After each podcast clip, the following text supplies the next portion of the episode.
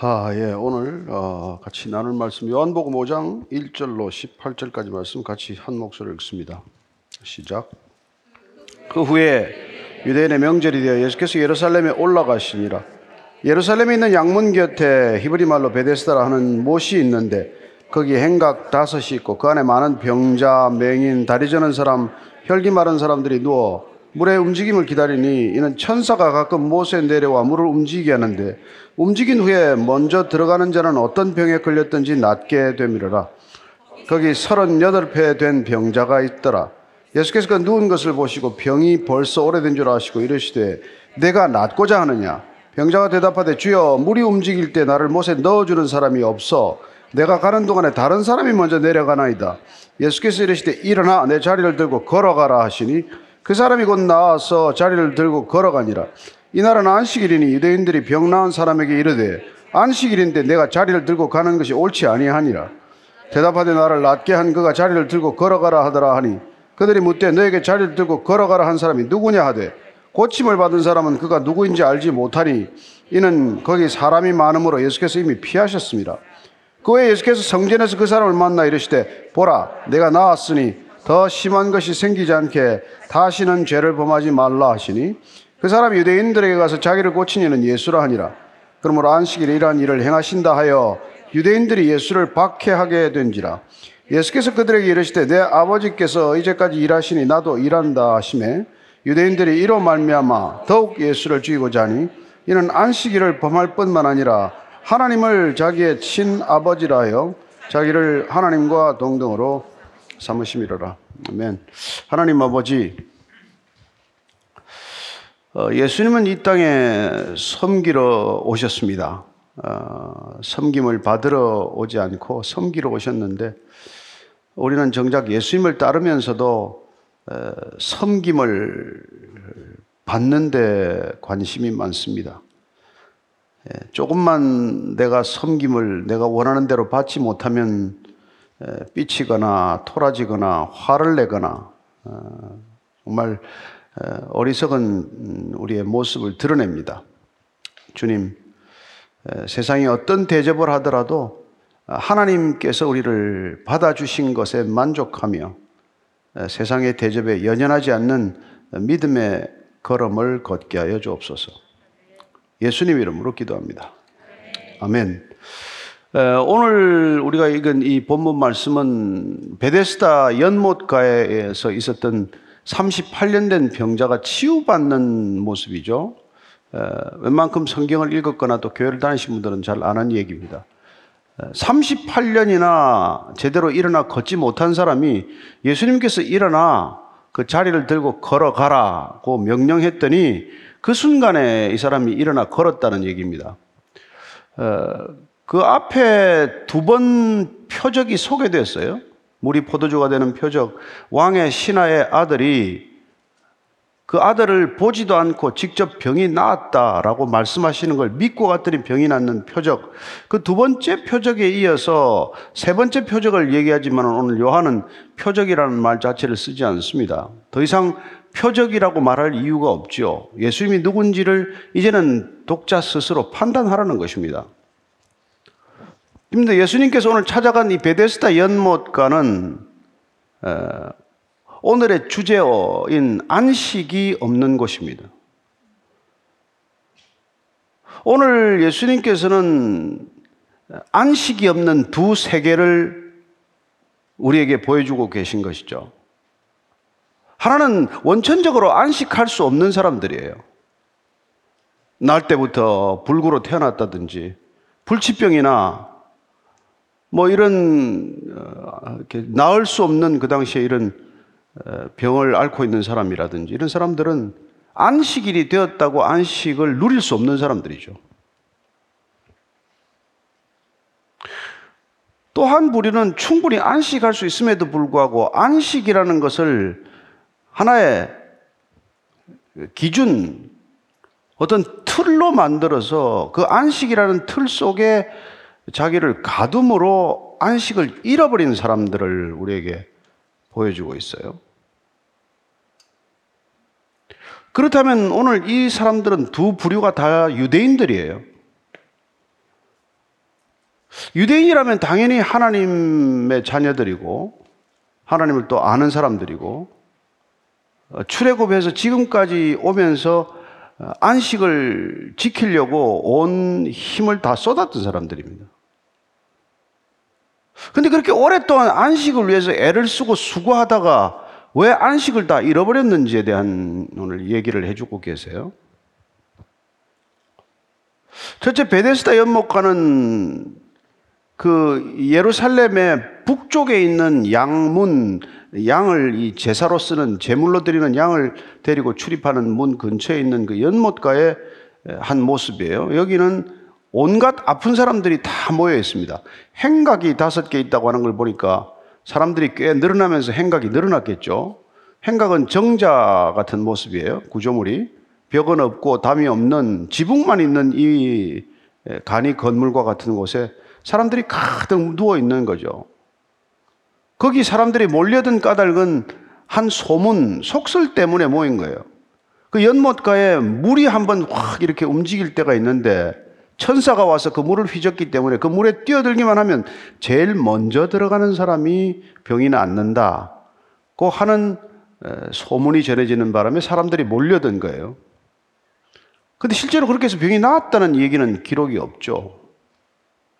그리고 이 본문도 원래 원문에 없었던 것들이 설명을 하다 보니까 추가가 된 얘기예요. 근데 어쨌건 천사가 내려와서 그것도 언제 내려올지도 모르는데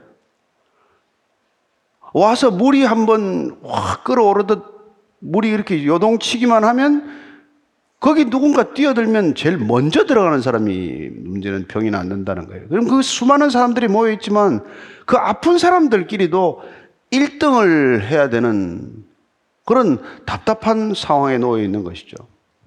그래서 이 38년 된 병자는 자기 몸 하나 가눌 길이 없는데 어떻게 뛰어 들어가겠어요? 그나마 거기서 가장 건강한 사람이나 가장 걸음이 빠른 사람이 들어가겠죠. 그 이 사람은 들어갈 길이 없는 그곳에서 들어가면 병이 낫는다는 소문 하나 붙들고 지금 그러고 그냥 있는 거죠. 그래서 어쩌면 이 사람은 살아가는 게 지금 거기서 뭐 그나마도 불쌍하다고 동전 몇 입 던져주면 뭐 그걸로 어떻게 연명을 했거나 그런 사람일 거예요. 희망이라고는 단 하나도 없는 사람이에요. 나을 희망도 사실은 없는 거예요. 거기 가면 낫는다는 희망을 가지고 왔지만 정작 거기 와서는 그 희망조차도 불가능하다는 걸 발견했겠죠.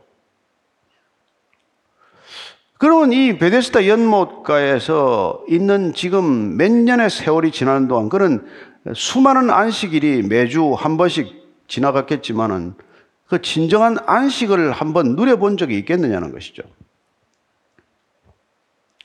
그래서 오늘 예수님께서 오셔서 유독 이 38년 된 병자에게 다가가셔서 내가 낫기를 원하느냐고 물어보세요. 물어봐.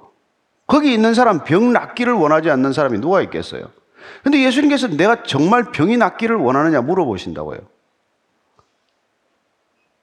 어쩌면 우리가 이 사람 심정이 되면은 처음에는 병이 낫기를 원하고 왔겠지만 그러나 내가 여기서 병이 나을 수 없다는 걸 더욱더 현실을 직감하고 그리고는 병이 낫는다는 희망을 막연히나마 가졌던 것조차도 다 사라져버리고 없었을 거예요. 그래서 어쩌면 그는 그 병을 짊어지고 살아가는 법에 익숙해졌겠죠.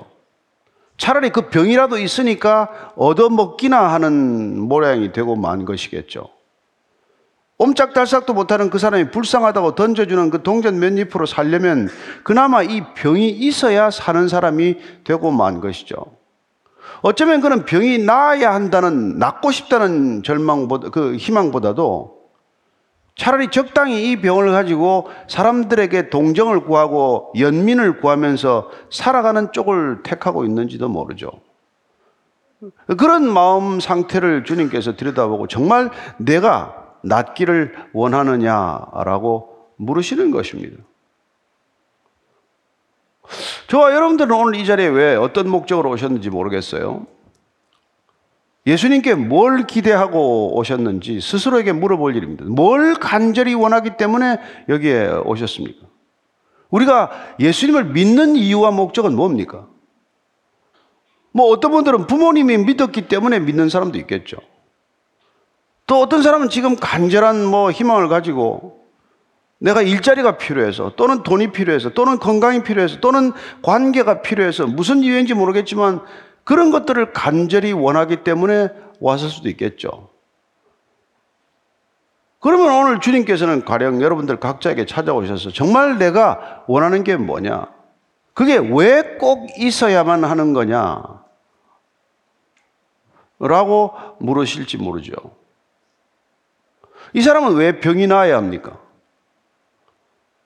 여러분, 병 낫고 나서 병들어 누워 있을 때보다 더 못한 삶을 사는 사람도 적지 않은데, 차라리 병져서 누워 있었으면 짓지 않을 죄를 건강을 회복해서 더 많은 죄를 짓고 사는 사람도 있는데, 왜 꼭 나아야 됩니까? 무엇 때문에 나아야 되는 것이죠? 그래서 오늘 주님께서는 내가 병을 왜 낫고자 하느냐? 그것부터 물어보는 것이죠. 그리고 어쩌면 병을 낫고자 하는 욕망의 불씨, 희망의 불씨, 그 불씨마저 꺼진 이 아무 소망이 없는 사람을 대표적으로 딱 한 사람 골라서 구원의 그림을 보여주고 계신 것입니다. 그리고 그 구원의 본질은 놀랍게도 그 사람에게 평생 안식한 적이 없는 사람에게 안식이 찾아올 때 어떤 변화가 일어나는지를 우리에게 보여주고 계신 것이죠. 그리고 이 오늘 병자가 일어나 걸으라는 말씀 한마디를 듣고 마치 물을 떠다가 연회장에게 갖다 주라. 고 하는 그 말에 순종했을 때 연회장 입에 들어간 물이 포도주가 되었었듯이 이제 내 아이가 나았다라고 하는 말씀 한마디를 듣고 집으로 돌아가는 길에 집에서 온 하인들을 만나서 정확히 예수님이 나았다고 말씀 한마디 한 그 시점에 아이의 열이 떨어지고 살아났듯이 주님의 말씀 한마디 하심으로써 부른 명령이지만 일어나라 자리를 들고 걸어가라. 그 명령을 들었을 때 그 사람이 그 말씀이 안에 쑥 들어왔을 때 그런 한 번도 시도해보지 않은 것을 시도하는 일어나 보는 걸어보는 그런 시도를 했더니 일어나지고 걸어지는 것을 경험한 거란 말이죠. 그런 예수님이 찾아올 만한 조건이나 자격은 하나도 없어요. 이 예수님께서 일방적으로 그를 주목하고 찾아가서 그렇게 명령한 거죠. 여러분, 구원이란 주님께서 일방적으로 우리를 찾아오셔서 일어나 걸으라고 하는데 순종하는 사람들이 누리는 놀라운 선물이라는 것입니다. 저와 여러분들이 무슨 일을 해서 무슨 자격이 있어서 무슨 그럴 만한 예, 뭐가 있기 때문에 우리가 구원받은 게 아니란 말이에요. 그분께서 찾아오셔서 그냥 회개하라. 하나님 나라가 가까웠느니라. 그 말씀을 듣고 우리가 세상을 향해서 걸어가던 걸음을 돌이켜서 예수님께로 돌이켰더니 예수님께서 약속하신 놀라운 선물이 우리에게 주어졌다는 것입니다. 따라서 우리에게 회개하라고 할 때 우리가 돌이키는 것이나 일어나라고 할 때 일어나는 것이나 동일하게 이것은 부활을 향한 그림이라는 것을 우선 이해해야 합니다. 우리가 회개해야 할 까닭은 이 목숨 가지고는 살아갈 수 없는 영원한 생명을 얻기 위해서이고 이 사람 또한 오늘 이 병자가 육신의 생명조차 감당할 길이 없는 그 쓰러져 가는 생명, 아니 이미 죽은 것과도 가는 생명 위에 주님께서 살아나는 생명, 죽지 않는 생명을 불어넣을 때 놀랍게도 그는 육신의 불구와도 같은 것을 딛고 이기고 일어날 수 있다는 것입니다. 어쩌면 이 그림이 점점 진전되어서 죽은 나사로를 향해서 나사로야 일어나라 걸어 나오라 고 하는 것까지 가시겠죠. 따라서 오늘 우리가 믿는 예수님은 어떤 능력을 가지신 분이고 우리에게 무엇을 기대하고 계신지를 우리가 먼저 알아야 한다는 것입니다.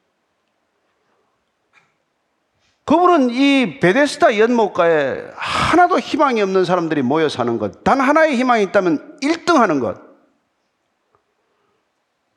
그렇죠. 우리는 어떤 능력을 가지고 살아가든 그 자기가 관심이 있는 분야나 자기가 일하는 분야에서 1등 하는 게 다 목표 아닙니까? 1등을 하면은 성공이 보장된다고 믿지 않습니까? 성공하면은 뭔가 대접이 달라질 거라고 믿지 않습니까? 그러나 어떻습니까? 뭐 여기서 1등 해본 분이 계실지 모르겠습니다만은 우리가 세상이 말하는 그 성공, 남과 경쟁해서 기어이 내가 가장 높은 위치를 따냈다고 하더라도 우리는 그게 결코 우리가 바라던 궁극적인 풍족함이 아니라는 것을 알, 알지만 그러나 우리는 그때 가서 누구에게도 그 비밀을 고백하지 않습니다. 정작 1등을 해봤더니 별 기쁨이 없다는 것을 누구에게 얘기하겠어요? 그래서 그건 비밀이에요. 더러 그걸 고백하는 사람이 있지만 그 고백은 그냥 그걸 갈망하는 사람들의 아우성 외침에 파묻혀버리는 소리가 되고 말죠. 그래서 우리는 기어이 그걸 1등 해보고 싶다는 사람들과 함께 베데스다 연못가에 앉아서 이 38년 된 병자처럼 나는 흙수저로 태어났는데 누가 나를 좀 도와주지 않나? 나도 누군가 도우면은 금수저가 될 수 있는데 내가 아무도 나를 도와주는 사람이 없어서 그렇지 내가 누구 도움을 받기만 하면 나도 1등 할 수 있는데 그렇게 1등 하는 성공을 맛보면 나도 인생의 모든 것들에서 풀려날 텐데 하는 착각 속에 살아가는 것이죠. 그러나 예수님께서는 뜻밖에 오셔서 우리가 추구하는 그런 문제 해결의 패러다임이 아니라 거기서부터 나오라. 거기서부터 일어나라. 자리를 들고 걸어라. 고 말씀하시기 위해서 우리에게 찾아오시는 분이라는 것입니다. 그때 세상이 만들어 놓은 이 틀에서부터 그는 쑥 빠져나와서 진실로 하나님이 이 땅 가운데 구원받은 백성들에게 약속하시는 참된 안식을 맛보게 된다는 것이죠. 어쩌면 이 38년 된 병자는 예수님께서 일어나라고 하는 명령 한마디에 순종했더니 평생에 단 한 번도 누려보지 못한 어떤 안식이라도 맛보지 못한 그 안식을 비로소 맛보는 순간을 맞게 된 것이죠. 그러나 안식일의 규정을 가지고 살아가는 이 유대 지도자들은 어떻습니까? 이 사람이 오늘 안식일 날 안식일에 지켜야 할 규례를 어겼다는 이유로 그를 비난하기 시작하는 것이죠. 그가 38년을 앓다가 회복이 되었건 100년을 앓다가 그가 일어나서 걷게 되었건 그건 아무 상관이 없어요. 이 사람이 죽었다가 살아나더라도 상관이 없는 사람들이 바로 그 사람들이란 말이에요. 그 사람들은 내가 왜 오늘 우리가 이스라엘 민족이 다 지켜야 할 안식일의 규례를 내가 어기고 있느냐? 내가 이렇게 규례를 어기도록 내게 명한 사람이 누구냐? 이걸 찾아내는데 혈안이 된 사람들이죠. 얼마나 어처구니 없는 사람들입니까? 이 사람들이 출애굽기에서부터 시작된 그 안식일의 세부 규정, 아니 창세기로부터 시작된 안식에 대한 개념을 어떻게 자기들끼리 독단적으로 만들었길래 이 안식할 수 없는 안식일 규례가 생기고 말았을까요? 여러분, 안식이란 주님께서 이 땅에 창조주 하나님께서 모든 것을 지으시고 일곱째 날 완벽한 것을 보시고 기뻐서 그걸 바라보며 보시기에 참으로 좋았기 때문에 우리를 초청하시는 날이에요. 그리고 그 날을 복되게 하셨던 날입니다. 근데 그 복된 날을 잃어버렸기 때문에 이스라엘 백성들이 바로 밑에서 휴일도 없이 안식도 없이 쉼 없이 일하는 노예 생활을 했기 때문에 출애굽을 통해서 그들에게 비로소 안식을 다시 가르치기 시작한 것이죠. 만나를 통해서 엿새 동안만 만나가 내리고 안식일에는 만나가 내리지 않아요. 그 전날 이틀분을 거둬야 돼요. 욕심내고 더 거뒀다가는 썩어버립니다. 상해버려요. 그래서 주님께서 노예로 살아가던 사람에게 인간적인 삶의 회복을 위해서 가르치는 것이 안식일 규례가 된 것이죠. 그러나 다시 가나안 땅에 들어와서 어땠습니까? 가나안 삶의 방식을 보면서 그들은 또다시 탐욕스럽게 변하고 맙니다. 안식을 잃어버린 것이죠. 예수님이 올 때는 이미 안식은 규정으로만 남은 어떤 형식이 되고 말았지. 내용과 알맹이는 사라져버리고 없는 안식이 되고 만 것이죠.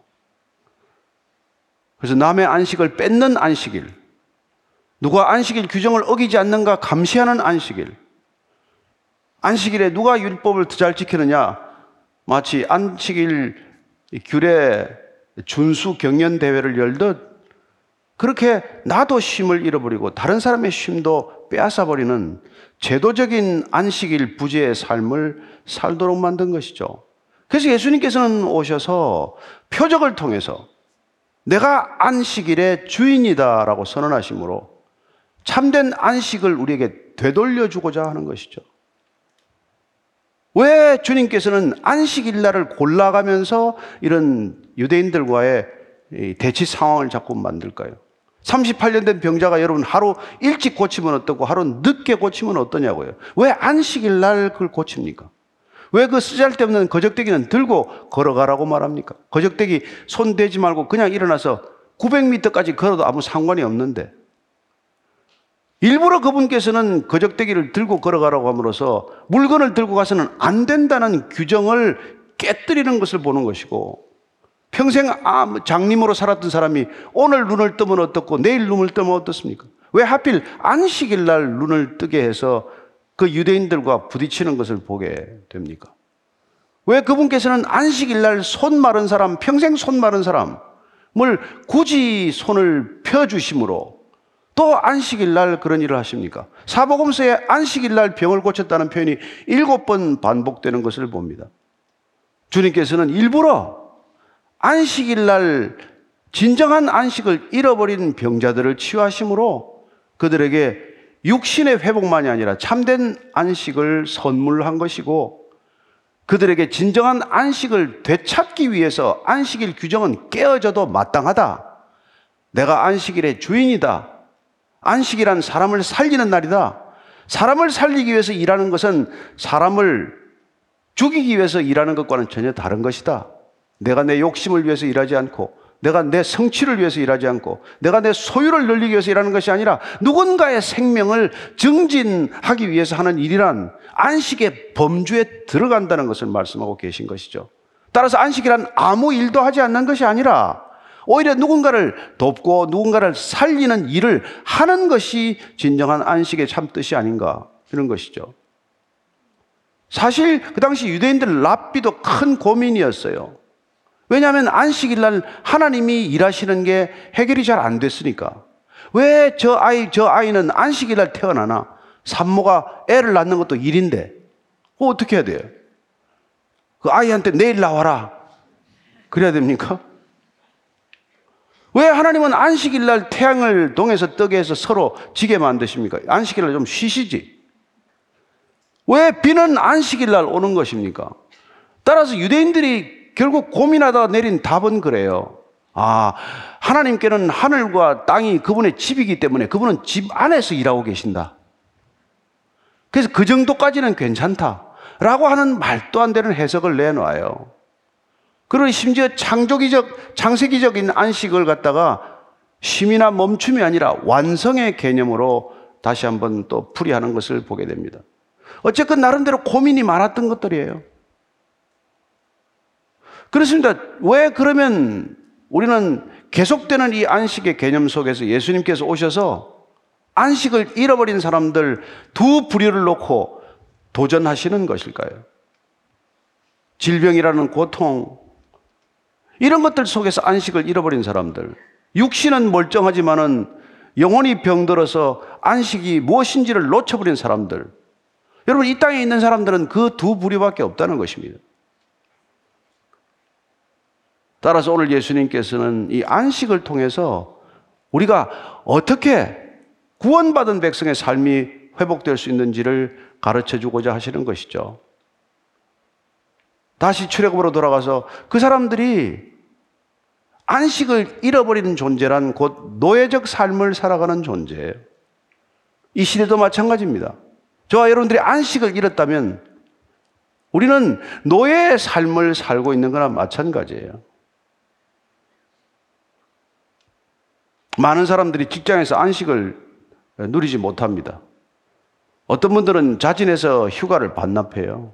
뭐 요새는 그런 사람들이 많지 않겠지만 사실 그분들의 마음속을 들어가 놓고 보면 내가 없어도 회사가 돌아간다는 게 불안한 거예요. 내가 없으면 일이 중단되기를 바랬는데 없어 봐도 별 상관 없습니다. 그래서 쉬지 않는 사람의 특징 가운데는 자기가 자기가 생각하는 것 남이 생각하는 것보다 훨씬 스스로를 중요하다고 생각하기 때문에 못 쉬는 사람이 많다는 거예요. 저는 여러분들이 올 여름에도 휴가는 잘 갈 수 있게 되길 바랍니다. 여러분들이 없어도 회사가 잘 굴러간다는 걸 믿으시고 그래서 돌아왔더니 자리가 없어지고 책상이 없어지더라도 쉬면 하나님께서 또 다른 자리를 마련할 줄로 담대히 믿고 쉴 수 있게 되기를 바랍니다. 여러분, 왜 안식이냐? 주님은 왜 안식일과 부딪히냐? 안식과 죄가 밀접하게 관련되어 있기 때문에 그래요. 오늘 이 사람을 그 치유하고 나서 다시 죄를 짓지 말라고 말합니다. 그러면 이 병과 죄는 반드시 관련되어 있는 걸까요? 아니요. 많은 경우 죄의 부산물로서 고통이 우리한테 주어진다고 말합니다. 꼭 일치하는 건 아니에요. 그래서 날 때부터 맹인된 사람은 부모나 자신의 죄가 아니라 하나님께서 행하시는 일을 드러내고자 합니다. 라고 말씀해 주지만은 그러나 많은 경우 죄로 인한 고통은 우리가 불가피한 고통이라는 것입니다. 근데 죄의 뿌리가 무엇입니까? 죄의 뿌리란, 죄의 시작이란, 죄의 근원이란 하나님을 부인한 행위란 말이에요. 하나님을 거부하고 하나님 없이도 내 힘으로 살 수 있다고 말하는 거예요. 하나님 없이도 내 내재적인 자원, 내 내재적인 능력으로 내가 살아갈 수 있다는 태도가 죄라고 말하는 것입니다. 그래서 어떤 죄든 사함을 받겠지만 이 죄는 사함을 못 받는다고 말해요. 예수님께서는 이런 번씩 일곱 번이라도 죄를 용서해 주라고 베드로에게 말씀하셨습니다. 왜 일곱 번씩 이런 번이라도 죄를 사해 주시라고 하는 분께서 오늘 또 이 죄를 짓지 말라고 말하는 것입니까? 죄를 짓지 말라는 것과 우리가 말하는 사회적인 범죄를 하지 말라는 것과는 다른 차원이에요. 죄를 짓지 말라는 것은 하나님을 떠나지 말라는 것입니다. 안식하라는 것은 하나님께 돌아오라는 거예요. 가장 쉽게 설명드리면 안식이란 하나님께 plug in 하는 것입니다. 플러그가 빠지면 일곱 번씩 일흔 번이 빠지더라도 계속 꽂으라는 것입니다. 그게 용서예요. 그러나 플러그 자체를 내다버리고 더 이상 나는 거기 꽂을 이유가 없다고 하는 것은 돌이킬 수가 없는 사람이 되는 거란 말이에요. 여러분 이해가 되십니까? 여러분들이 살아가다가 플러그가 빠지는 것은 아무리 다시 끼어도 하나님께서 플러그를 막지 않으십니다. 그러나 나는 플러그가 아니라 내 자신의 배터리로 얼마든지 살아갈 수가 있다고 하는 사람은 늘 배터리 불이 깜빡깜빡 하는 부족 하다는 증세를 피할 수 없단 말이에요. 그래서 만성 결핍증을 앓고 있는 거예요. 그래서 만성 결핍증을 앓고 있는 사람들의 수많은 증상들이 우리가 말하는 범죄들이요. 우리가 말하는 그런 갈등이요. 우리가 말하는 그런 안타까운 다툼이라는 것입니다. 저는 오늘 예수님께서 우리가 안식을 회복함으로써 참된 안식을 우리가 누림으로써 우리가 더 이상 이 세상 가운데서 우리의 힘으로 쟁취하고자 하는 사회구조 전체를 바꿀 수 있는 하나님의 지혜를 선포하고 계신 것이죠. 여러분, 인간이 다 자기의 힘으로 생존, 독자적 생존을 추구하다가 우리가 여기 이 지경에 이런 것 아닙니까? 내가 내 소유를 무한정 늘리겠다는 탐욕 때문에 우리는 인간들을 못 쉬게 만드는 거 아니에요? 우리가 외국인 근로자들을 학대한다든지, 우리가 많은 근로자들에게 부당한 대우를 한다든지, 예. 우리가 아랫사람들에게 끝없이 노동을 강요한다든지 하는 건 무엇입니까? 근본적으로 자기의 결핍증을 남에게 전가하는 행동이란 말이에요. 그래서 우리는 안식일 날 규정을 보면은 집에 있는 가축도, 집에 있는 나그네에게도 이를 강요하지 말라고 말합니다. 여러분, 인간이 지금 쌓고 있는 이 탐욕스러운 자본주의적 속성은 모든 사람들을 쉬지 못하게 하는, 예? 일주일 동안 계속해서 움직이게 하는 그런 시스템으로 우리를 몰아가기 때문에 주님이 이 땅에 오셔서 그건 제국주의적 발상이다. 그건 바벨탑을 쌓는 것들이다. 그리하여 우리에게 다시 한번 하나님께로 돌이키기를 말씀하셨고 하나님의 하나님께 돌이킨 사람의 가장 큰 삶의 특징은 안식할 줄 아는 삶이라는 거예요. 따라서 안식은 내가 세상으로 치닫는 발걸음을 돌이켜서 주님께로 돌이키는 것이고 주님을 나보다도 더 많이 묵상하는 시간이고 주님께 플러그인 됨으로써 내가 더 이상 주님과 단절되는 시간을 경험하지 않겠다는 결정이라는 것을 알게 됩니다. 따라서 얼마나 중요합니까? 얼마나 그 안식이 중요합니까? 그리고 얼마나 그 안식이 큰 능력입니까? 내 힘으로 살아가겠다는 사람이 하나님의 능력으로 하나님의 도움으로 하나님 안에서 살아가겠다고 결정하는 것, 그 태도를 우리는 구원받은 자의 삶이라고 말씀하는 것이죠. 따라서 구원과 안식은 불가분이요. 안식을 잃은 삶과 죄한, 죄가 또한 불가분이라는 것을 알게 됩니다. 이 인간의 수많은 죄가, 죄악들이 안식을 잃어버린 데서 오는 결핍증, 만성 결핍증, 끊임없는 결핍의 고통, 끊임없는 결핍으로 인한 탐욕의 욕구로 인한 그 수많은 죄들을 범하고 살아가는 것이죠. 오늘 우리가 읽은 본문 말씀 가운데 주님께서는 예, 다시는 죄를 범하지 말라. 여러분 주님께서는 가늠하다가 붙들린 여인에게도 그렇게 얘기해요. 다시 가늠하지 말라고 말하지 않습니다. 뭐라고 그럴까요? 요한복음 8장 한번 찾아보겠습니다.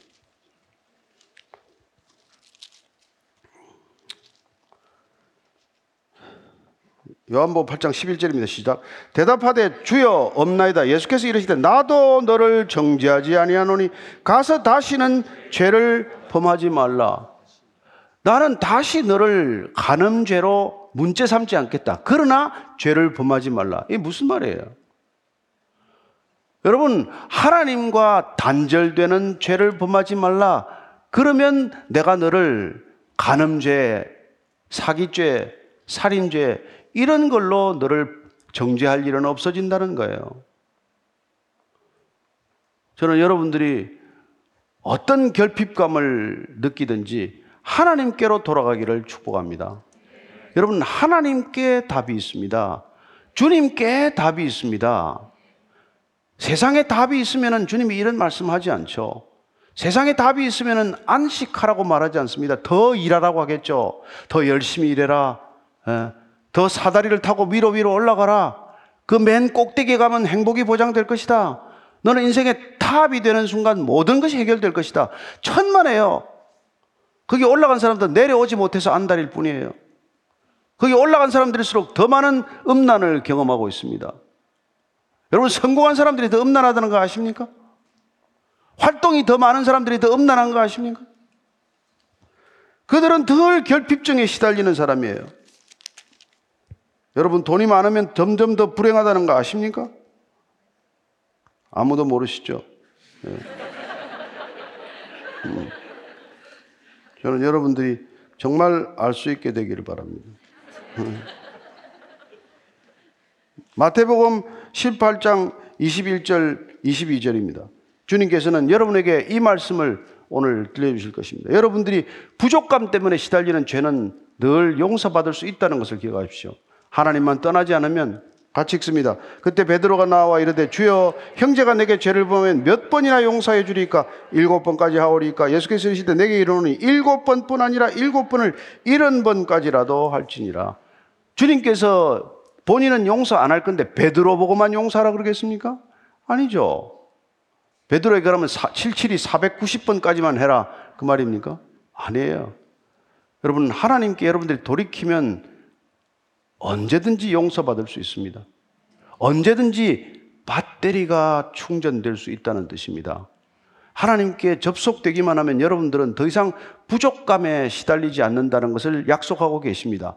하나님과 연결되기만 하면 여러분들 참된 안식을 누릴 수 있다는 것을 기억하십시오. 세상에 어떤 것도 여러분에게 진정한 안식을 주지 않습니다. 여러분들이 아무리 많은 취미 생활을 하고 아무리 많은 것들을 소유한들 그게 안식은 되지 않는다는 것입니다. 참된 안식은 주님께만 있다는 것 기억하는 자리가 되기를 바랍니다. 한 주간의 삶이 여러분 안식일 하루의 안식이 아니라 일주일 내에 주님 안에서 안식하는 그런 시간들이 되기를 축복합니다. 여러분들이 아무리 바빠도 아무리 힘들어도 주님 안에 있기만 한다면 여러분들은 안식을 누리는 놀라운 사람들이 될 것입니다. 그 능력을 주님께서 부어 주실 것입니다. 그때 여러분들은 부족감에 시달리지 않는 결핍증에 시달리지 않는 만성 결핍증 때문에 다투거나 싸우거나 시기하거나 남의 것을 빼앗거나 착취하거나 그런 삶을 더 이상 돌아보지 않게 될 것입니다. 저는 그때 여러분들의 삶 가운데 하나님의 나라가 임하게 될 것임을 기억하시기 바랍니다. 하나님의 나라는 여러분들과 함께 임할 것입니다. 하나님의 나라는 여러분들의 안식과 함께 임할 것입니다. 여러분들의 안식과 함께 죄가 문 앞에서 더 이상 엎드리지 않는 놀라운 경험을 하게 될 것입니다. 네, 기도하겠습니다. 하나님 아버지, 주님께서 우리에게 놀라운 경험을 허락하셔서 감사합니다. 예, 안식과 죄가 얼마나 연결되어 있는지, 안식과 구원은 또한 동전의 앞뒷면처럼 어떻게 우리에게 주어져 있는지 다시 한번 돌아보는 시간 되게 하셨사오니 주님 한 주간의 삶이 주님 안에서 아니 주님과 연결되어 끊임없이 주님으로부터 흘러드는 놀라운 기쁨과 능력과 사랑을 마음껏 누리는 한 주간 되게 하여 주옵소서 예수님 이름으로 기도합니다. 아멘.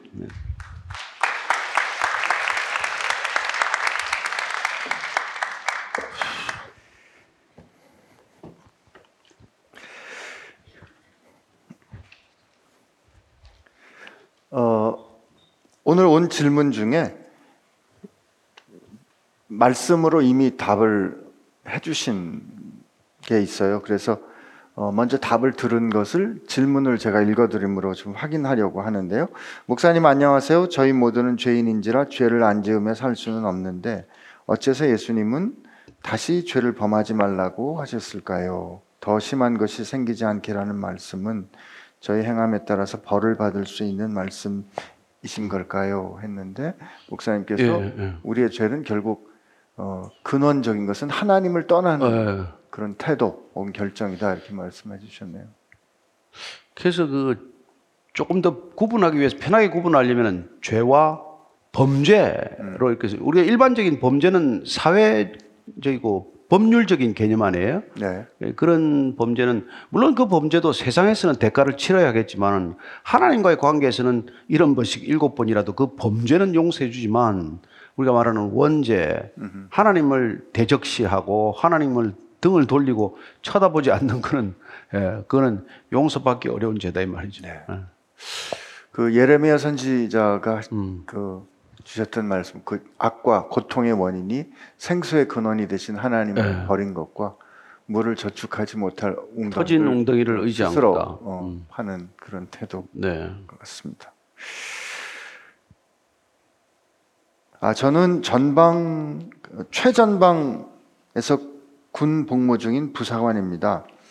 제가 그리스도인으로서 제 분대원들을 어떻게 대해야 할지 잘 모르겠습니다. 어떤 분들은 저에게 너무 착하게 대해주지 말라, 마라, 너를 얕볼 수 있다. 라고 말합니다. 그들에게 친절하면서도 분대원들이 따르는 분대장이 되기 위해서 제가 어떻게 해야 할까요? 어떤 말씀을 붙들고 이게 뭐 꼭 군대가 아니라 어떤 직장이라도 그렇겠죠. 네. 우리는 에, 첫 번째 그 사람을 위해서 기도하는 사람입니다. 음, 그 사람이 알건 모르건 우리가 가까이 있는 사람부터 기도하는 건 의무나 마찬가지예요. 그러니까 에, 정말 그 사람을 놓고 이렇게 수시로 기도하고 아침마다 정해진 시간 짧은 짧은 시간 내가 기도할 때 그 사람과 나하고의 관계가 어떻게 변해가는가를 이렇게 분별하고 또 인식해야 된다는 거죠. 신기하게도 기도를 해가면 해갈수록 그 사람이 처음에는 그 강팍할지라도 태도가 부드러워지는 것을 경험하게 되는 것이죠. 두 번째는 우리가 그리스도인이라고 해서 그, 그 조직이나 어떤 그 단체가 가지는 고유한 목적이나 이런 것들을 거슬러서는 안 된다는 것입니다. 예, 예를 들어서 뭐, 뭐 군대라고 한다면은 적과 싸우는 곳 아닙니까? 네. 예, 나는 그래서 뭐 원수도 사랑하라고 했기 때문에 저는 못합니다. 군대를 안 갔어야지 가서 총을 내려놓고 만약 제가 지켜야 할 보초의 책무를 다하지 않는다면 부대원 전체가 에, 죽음을 맞는 것 아닙니까? 그러니까 거기서 해야 할 책임은 분명히 해야 된다는 것입니다. 직장이 요구하는 책임. 그게 처음부터 비성경적이라면 안 했어야 되는 일이고 그 직장에 예를 들어서 예, 그게 아니라면은 저는 주님께서 그곳에 있게 한 뜻을 좇아서 그곳의 책임을 누구보다도 성실하게 감당해야 한다는 거죠. 예. 그래서 어 그리고 또 하나는 뭐 이렇게 우리가 그리스도인이라고 해서 마냥 잘해줘야 한다고 생각하다가 우리가 당연히 가져야 할 관계적 질서를 깨뜨릴 수가 있다는 것입니다. 네. 내가 상관이라면 아랫사람한테 네. 윗사람으로서 잘 해야 될 것을 잘 해야 되는 거고 내가 부하라면 내 윗사람한테 당연히 내가 해야 할 태도를 마땅히 해야 한다는 거예요. 예. 그래서 우리가 마치 뭐 교회에서 예배 드렸기 때문에 다시 뭐 군대 서열 질서도 형제나 자매라고 가서 형님, 형제님 할 수는 없다는 것이죠. 그래서 그런 것들이 자칫 우리가 지각 없음이 되고 오히려 조직 전체에 피해를 준다면 지혜롭지 못한 행동이 되는 것이죠. 그래서 우리가 아람 장군 나만이 이렇게 이스라엘 땅에 와서 예, 요단강에서 일곱 번 들어가서 나병이 나았을 때 예, 내가 돌아가게 되면 내가 그 아람 왕에게 예, 무릎을 꿇을 수밖에 없다. 그랬더니 그래 가서 무릎을 꿇어라. 예, 그 질서를 존중하라고 말하는 것이죠. 나중에 뭐 더 은혜가 넘쳐가지고 사표 내고 나왔을 거예요. 근데 어쨌건 그 자리에 있는 동안은 해야 할 마땅한 관계 그리고 예절을 지켰다는 것입니다. 네. 예. 목사님, 음, 근데 한편으로 우리가 예수 믿는 사람이 된다는 것과 인간적이다. 인- 예수 믿으면서 인간적일 수, 있- 그러니까 그 언젠가 목사님 뭐 그런 말씀도 하셨던 것 같은데 이- 저 예수 믿는 사람들은 좀 싸우지도 못하고 세상에 있으면 술 한잔 먹고 풀기도 하는데 우리는 그런 것도 잘 못한다. 그래서 예수 믿는 사람으로 어, 누군가 이렇게 관계를 잘 대하는 게 저는 예수를 잘 믿을수록 진짜 인간적일 수 있을 것 같은데 그런 면에서 이게 좀 어렵게 느껴지는 경우는 왜 그럴까요? 아니 저는 그렇게 뭐 어렵다고 생각하지 않는 게 그 사람들은 어떤 직장에서 어떤 관계로 만나더라도 그 좀 죄송한 표현이지만은 이용해 먹는 게 일, 일차적인 관심이에요. 어떻게 나한테 유리한 관계를 맺을 것인가. 음. 근데 우리가 그리스도인 되었다는 것은 나를 기준으로 생각하지 않고 우리 안에 계신 주님이나 상대방을 기준으로 생각하기 때문에 내가 말 한마디라도 너를 어떻게 도와줄까 하는 측면에서 얘기를 건네는 것이지 내가 너를 부려먹기 위해서 꼭 얘기를 건네는 건 아니란 말이죠. 그런 것들이 조금씩 쌓이면은 관계가 호전되었으면 호전되었지 악화되지는 않는다는 것입니다. 모든 관계가 다 이렇게 불신에서부터 비롯되는데 점점 내가 당신을 향한 의도가 그렇게 악의적이지 않고 순수하다는 게 느껴지면 시간은 좀 걸릴 망정 반드시 그 관계는 호의적 관계로 변한다는 거예요. 그래서 어려운 일이 생기거나 힘든 일이 생기면은 반드시 이 사람을 신뢰하게 되고 논의하게 되고 의논할 수 있는 대상으로 여기게 된다는 것입니다. 그게 롱텀으로 볼 때, 긴 장기적으로 볼 때 가장 확실한 관계 자본, 관계 자산이라는 것이죠. 그래서 뭐 내가 뭐 별로 뭐 이런 예, 그 뒷배 없이 들어왔더라도 식장에 오래 있으면서 되게 보면은 그런 사람들이 다 예, 시간은 뭐 좀 빠르지 않을지 몰라도 책임자적 위치에 가는 걸 보게 되는 것이죠. 그래서 우리가 에, 그리스도인으로서 우리가 또 보면은 요셉이 바로는 안 돼요. 그죠? 그렇죠. 요셉이 파라오가 될 수는 없어요. 그 다음에 뭐 다니엘이 느부갓네살이 될 수는 없어요. 그러나 예, 그들에게까지 신임을 받고 그들에게까지 영향을 끼치는 사람은 되는 것이죠. 그게 성경이 우리에게 보여주는 에, 관계적 자본의 에, 놀라운 비밀이라는 것입니다. 노예로 갔지만 관계 자본이 보디발보다도 더 많이 생겼더라. 이런 거란 말이에요. 그래서 난 여러분들이 어떤 직장, 어떤 곳에 가더라도 그런 신실한 관계, 그런 에, 거짓 없는 정직함 그런 인격의 인티그리티 일관성을 통해서 여러분들이 시간이 지날수록 더 많은 관계 자본이 생겨서 그 직장에 있는 누구보다도 에, 더 풍요로운 사람이 되는 거죠. 그래서 이 사람을 만나면 안심이 된다. 이 사람하고 어려운 일이 있으면 인원을 해야 된다. 이런 일이 생기는 것이죠. 전 지금 목사님 말씀해 주신 그 모습이 어, 그리스도 안에서 새롭게 창조된 사람으로서 인간적이다라는 그런 의미였으면 좋겠다는 바람을 가져봅니다. 그리고 이제 그런 걸 위해서 오늘 우리가 이 읽은 말씀을 적용한다면 이분은 어찌됐건 주기적이고 정기적인 이 안식을 누리면서 재충전되어야 한다는 것이죠. 우리가 그런 관계로 끌고 가려면 굉장히 방전 속도가 빠르고 굉장히 우리 배터리가 소진이 많이 된단 말이에요. 그러니까 세상은 그렇게 소진되다 보니까 점점 더 관계가 강팍해지는데 우리는 사람으로부터 채워지는 존재가 아니라 하나님으로부터 채워지는 존재이기 때문에 조금 소진되는 속도가 빠르더라도 훨씬 또 빠르게 충전, 재충전 될 수 있다고 믿습니다. 네. 그리고 또 이게 항상 뭐 실망할 때도 좀, 어, 좀 있는 게 아니고 많이 있지만 때로 우리가 그렇게 인간적으로 대했을 때 그 진심을 알아주는 사람들을 만날 때가 있거든요. 그런 경험이. 근데 그때 받는 그 격려와 기쁨은 어, 기대했던 것 이상으로 우리를 힘이 되기 때문에 또 그 하나님께서 그런 경험을 또 허락해 주시지 않을까 싶습니다. 어, 목사님, 정말 저는 정말 힘들었을 때 예수님을 만나 하루하루 예배하는 삶으로 살아왔습니다. 그리고 하나님께서 저의 아픔을 웃음이 넘쳐나는 삶으로 회복시켜 주셨습니다. 그런데 지금은 하나님을 향한 간절함은 없어지고 말씀보다는 세상에서 기쁨을 찾습니다. 고난 중에서만 하나님을 찾는 저는 어떻게 신앙을 지키고 신앙을 회복할 수 있을까요? 그래서 참 그 꾸준함이라는 게 우리는 중요한 것 같아요. 예, 저희들이 뭐 아침 예배도 보면은 무슨 뭐 안 보이던 사람이 나타나면 반드시 다급한 일이 있는 거예요. 또 뭐 얼마 나오다가 사라지면 일이 해결된 겁니다. 예, 그러지 말고 일이 있건 없건 저는 예, 여러분들이 성경을 읽게 되기를 바랍니다. 예, 제가 그 참 좋아하는 분 중에 한 분이 우리 그 어, 빠칭코 작가 누구죠? 이민진 씨인가요? 이분이 그 빠칭코라는 책을 쓰기 위해서 26년간 공을 들였어요. 정말 책한권 쓰려고 26년간 그렇게 자료 조사하고 그렇게 힘들게 쓰는 분 많지 않습니다.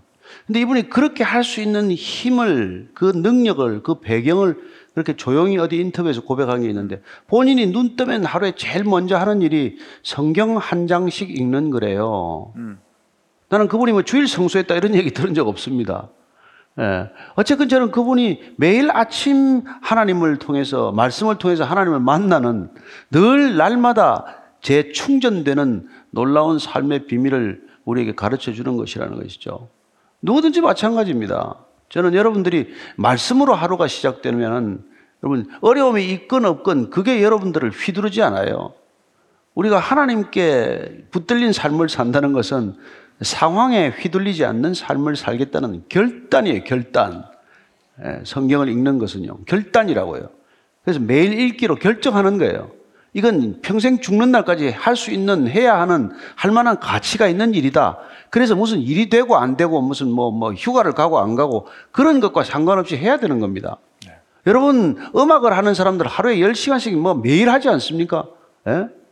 그 뭐, 뭐, 우승을 해도 그 다음날 또 16시간 연습을 하더만요.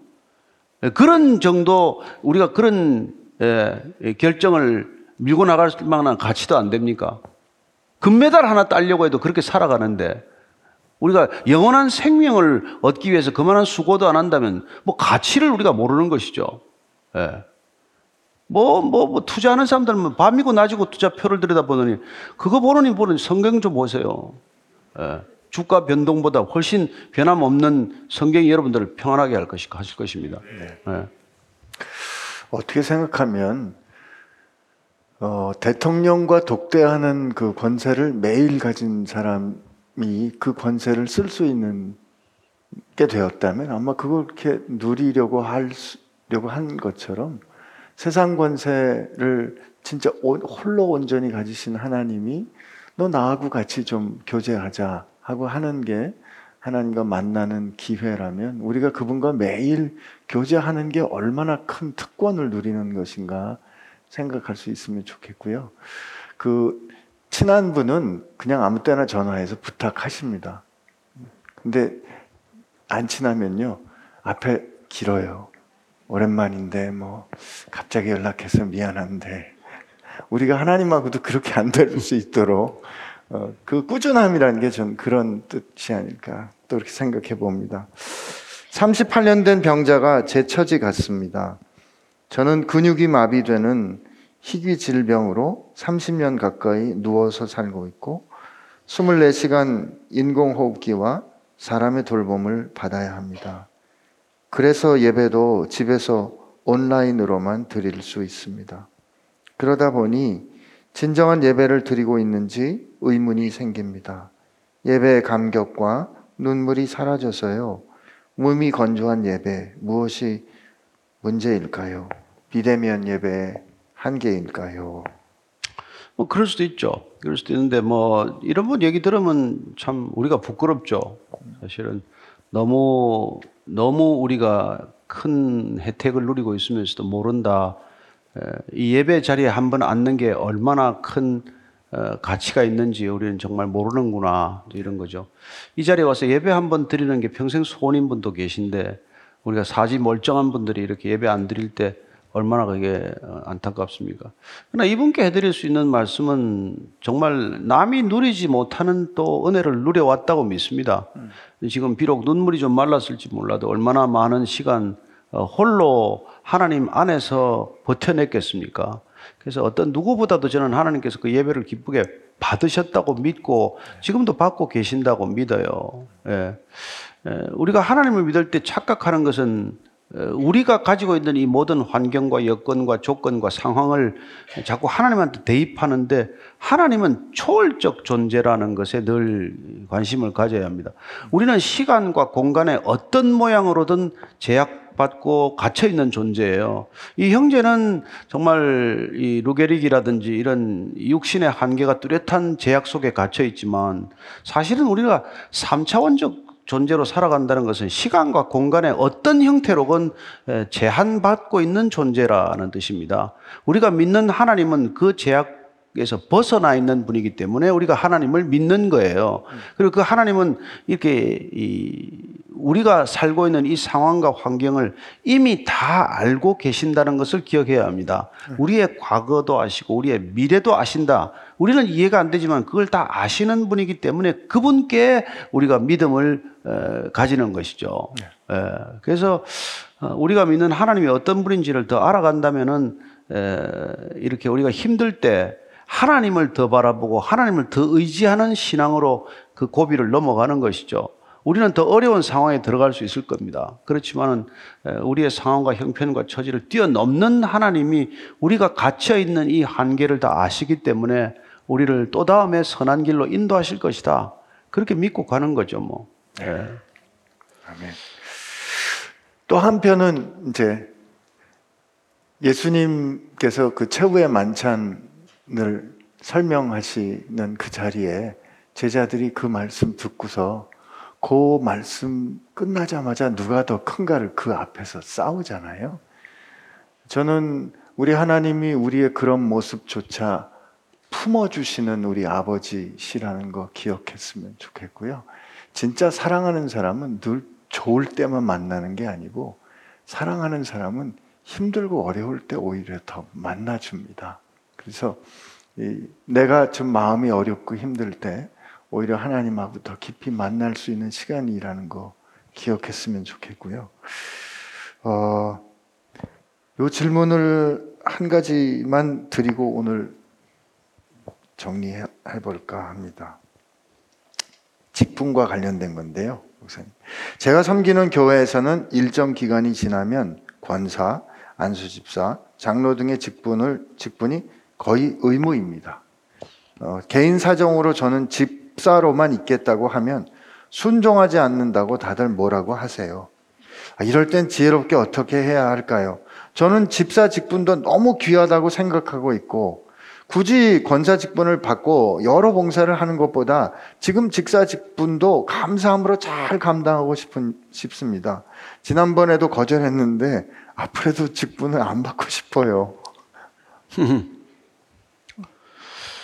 저는 뭐 그 본인의 결정이죠. 근데 기도해 보시고 저는 이런 분들은 좀 이렇게 교회를 옮기는 게 나는 필요하다고 생각해요. 전 예상했던 답이 아닌데 설명이 좀 필요할 것 같은데요. 에, 나는 이렇게 우리가 왜 하나님 이렇게 교회를 많이 많이 두셨겠어요. 우리가 이렇게 저는 섬길 수 있는 교회가 중요하다고 생각해요. 사람 때가 되면 섬겨야 됩니다. 그리고 은혜를 받으면 또 흘려 보내야 돼요. 예, 그래서 우리가 자꾸 교회 이제 그 직분 제도가 이분을 교회에 붙들어 주는 그런 또 엉뚱한 이렇게 부작용을 낳는다면 교회도 또 사람을 풀어줄 수 있어야 되고 본인도 한 교회에서 풀려나서 또 좀 다른 어렵고 힘든 교회를 찾아가서 섬기는 게 얼마나 서로에게 유익한지 몰라요. 에, 대한민국 교회 90% 이상이 미자립 교회입니다. 얼마나 많은 교회들이 에, 소위 일할 수 있는 사람 또 섬겨줄 수 있는 사람이 필요한지 몰라요.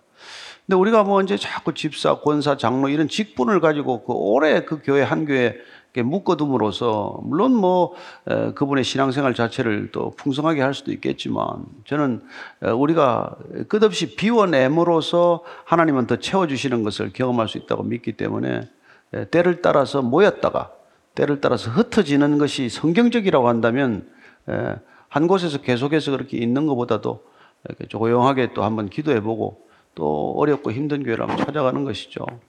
또 아니면은 그 뭐 뜻이 그렇게 분명하면은 뭐 안수 집사로 저는 족하다 예, 생각되면은 끝까지 버티면 되죠. 뭐, 뭐 어떡하겠어요. 뭐. 안 받겠다는데 뭐안 받, 예, 안 받겠다는데. 음. 여기 뭐 신학교 나와가지고도 뭐 안수 안 받겠다는 분 계세요. 죽어도 안 받겠대요. 저는 그렇게 한 게 더 섬기는 게 편하다고 말씀하십니다. 난 충분히 이해해요. 예, 그렇게 괜히 뭘 직분을 무거운 직분을 받아가지고 그 직분에 내가 묶이는 게 싫다. 하나님을 더 잘 섬기기 위해서 나는 그 직분 예, 그런 타이틀 나는 원치 않는다. 나는 그것도 하나님이 귀한 마음이라고 받아주신다고 믿습니다. 네. 저도 이런 분들이 많아졌으면 좋겠다고 생각을 하고요. 직분은 이 교회에서 직분은 신분이 아닙니다. 여러분 우리 교회의 신분은 한 가지밖에 없어요. 하나님의 자녀, 성도밖에 없고요. 근데 어쩌다 보면 성도가 제일 밑에 있는 것 같아요. 성도 다음에 집사, 집사 다음에 뭐 이렇게. 근데 권사, 장로와 같은 것든 모든 것들은 직임입니다. 교회의 덕을 세우기 위해서 주신 일이기 때문에 내가 집사의 은사로 잘 섬길 수 있으면 그걸로 또 충분한 게 아닐까 싶습니다. 하여튼 잘 버텨보라 그럴 거예요. 그래도 목사님이 이거 일단 때까지 목사님한테 전화 올지 몰라. 일단 버틸 때까지 버텨보시고 버텨보다가 정 안 되면 뭐 최후 통첩을 하고 옮기셔야죠. 네, 알겠습니다. 우리 같이 기도하겠습니다. 하나님 감사합니다. 오늘 말씀을 통해서 하나님이 우리가 일을 잘해서 사랑하는 것이 아니라 사랑할 아무 어, 자격, 하나님의 은혜를 받을 그 어떤 공로도 없는데 하나님께서 우리를 먼저 사랑하셨다는 것 하나님 오늘 우리가 들었습니다. 그리고 하나님 안식을 주신 것은 세상을 우리 힘으로 살 수 없기 때문에 하나님 앞에 나와 하나님의 주시는 힘으로 사는 존재인 것을 확인하고 누리고 감사해야 하고 기뻐하고 감격하기를 원하시는 것임을 하나님 오늘 다시 배웠습니다. 그렇다면 하나님, 우리가 하나님 앞에서 안식을 누리고 지키는 것이 두려운 멍해가 아니라 두려운 짐이 아니라 우리가 간절히 사모하는 즐거움, 기쁨이 되게 하여 주옵시고 안식할 때마다 예배하는 기쁨, 하나님이 내 아버지 되시고 나를 구원해 주신 그 놀라운 은혜를 날마다 누리는 사람들 되게 하여 주옵소서. 그래서 우리도 누군가를 섬기고 그래서 우리도 누군가를 그렇게 사랑하는 사람 되게 하여 주옵소서. 이제는 38년 된 병자와 같이 아무런 소망도 없이 그 절망의 자리에 있던 인생에 빛으로 오셔서 우리를 구원해 주시고 우리를 구하기 위하여 그 생명 주신 우리 예수님의 은혜와